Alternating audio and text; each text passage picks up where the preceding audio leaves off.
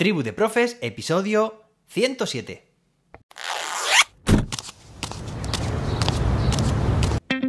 Soy José David, maestro, formador de docentes y creador de contenidos. En este podcast te cuento reflexiones, aprendizajes y recomendaciones mientras voy a clase para que tú también puedas mejorar la tuya. Hoy es martes, día 14 de junio de 2022. Hoy es el Día Mundial del Donante de Sangre.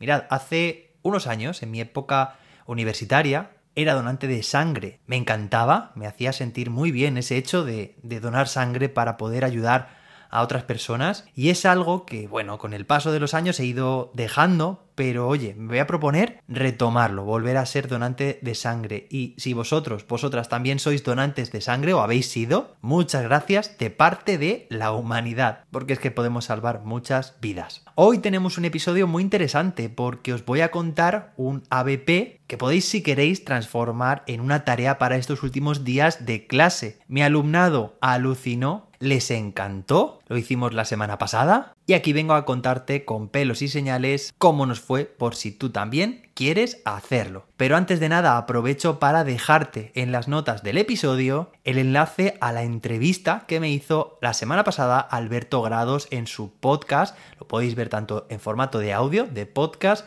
como también de vídeo en YouTube, porque también lo grabó en vídeo. En esta entrevista de aproximadamente 50 minutos hablo sobre mi visión del ABP en educación. Una entrevista que me encantó porque me hizo reflexionar a mí mismo también sobre mi experiencia, sobre mi visión y espero que a ti también te ayude y te animo a que si quieres crear un ABP, aprendizaje basado en proyectos, te apuntes al curso Crea tu ABP que está formado por el reto de 21 días más 3 sesiones online de enriquecimiento del reto. ¡Wow! Puedes matricularte en el curso de creación de ABPs entrando en jose-david.com y si te das prisa encontrarás un importante descuento. Nos vemos en el curso.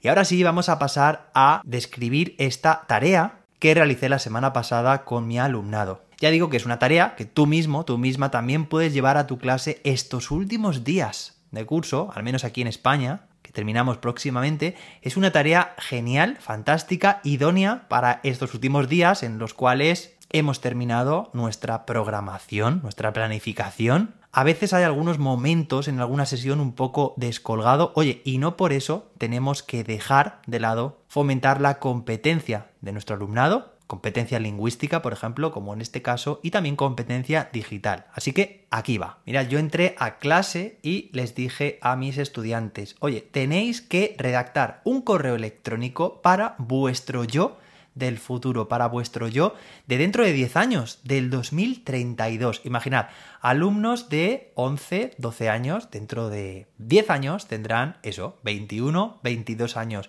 Ya no estarán ni siquiera en el instituto, están ahora mismo en sexto de primaria, ¿vale? Pues ya habrán, en principio, seguramente todos o casi todos terminado el instituto. También alguno incluso habrá terminado sus estudios universitarios o estarán terminando y otros estarán ya iniciándose en el mundo laboral. Bueno, quién sabe, habrá casos de todo tipo, por supuesto.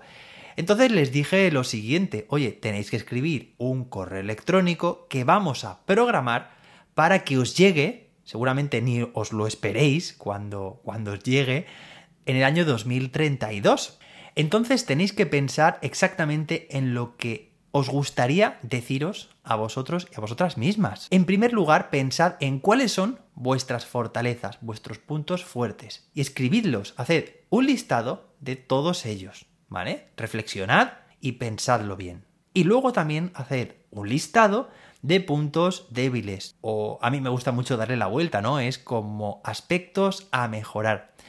De esta forma, estamos planteando a nuestro alumnado, mirad, porque este listado ahora se va a complementar con un mensaje. Los estudiantes deben intentar incluir en estos próximos 10 años cómo plantean mantener, incluso intensificar sus puntos fuertes y mejorar los puntos débiles o susceptibles de ser mejorados. Fijaos lo que estamos planteando, una serie de objetivos a los que se deben comprometer para conseguir ser mejores versiones de sí mismos, para tener, para mantener sus puntos fuertes y mejorar sus puntos débiles. Fijaos, esto es autoconocimiento, también es autoconcepto, una forma de proyectar los esfuerzos de aquí a un futuro a medio plazo, dentro de 10 años, y van a proyectar esa energía para intentar convertirse en una mejor persona. Ya digo, en su mejor versión.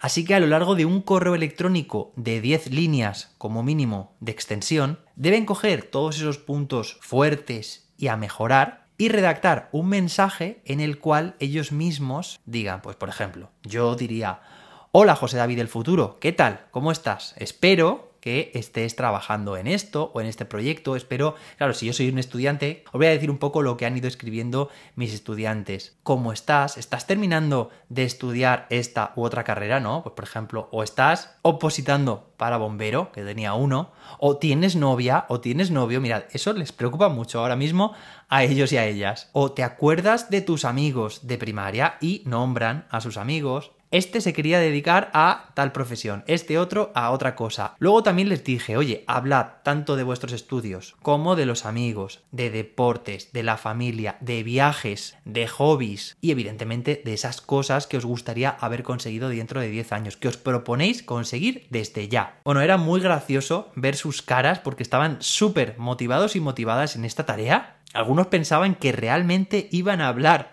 con su yo del futuro, eh, digamos bidireccionalmente, ¿no? Dije, eh, que no os va a contestar. Bueno, os podrá contestar, pero la respuesta no la vais a recibir ahora exactamente. Pero vosotros sí que podéis estar hablando desde ya con vuestro yo del futuro, o sea, lo que estáis o lo que estéis escribiendo ahora mismo, lo que vayáis a enviarle, tened por seguro que le llegará.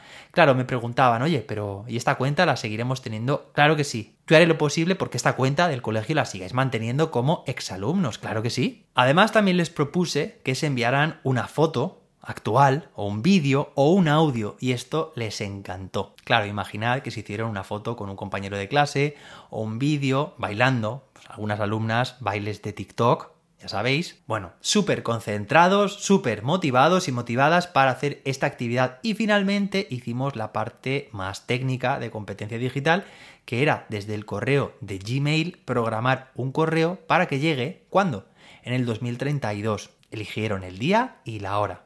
Además, algunos muy curioso, que tenían preferencia, no, yo quiero que me llegue a las 5 de la tarde. Bueno, pues a las 5 de la tarde. Todos aprendieron a cómo programar, fijaos, un correo electrónico competencia digital, competencia lingüística también a la hora de redactar el correo, conocimiento personal de uno o una misma y una actividad recreativa muy interesante. Que por supuesto, cuando les llegue este correo en el 2032, seguro que se quedan alucinados y seguro que es un mensaje de su pasado que guardan como oro en paño, no lo dudo. Si te ha gustado esta tarea, llévala a cabo en tu clase estos últimos días. Les encantará, te lo garantizo y comparte este episodio con más docentes a quienes pienses que también les puede resultar interesante. Recuerda que hay un descuento por tiempo limitado para que puedas aprender a crear tu propio ABP, crear un podcast y certificarte en las herramientas de Google entrando en jose-david.com.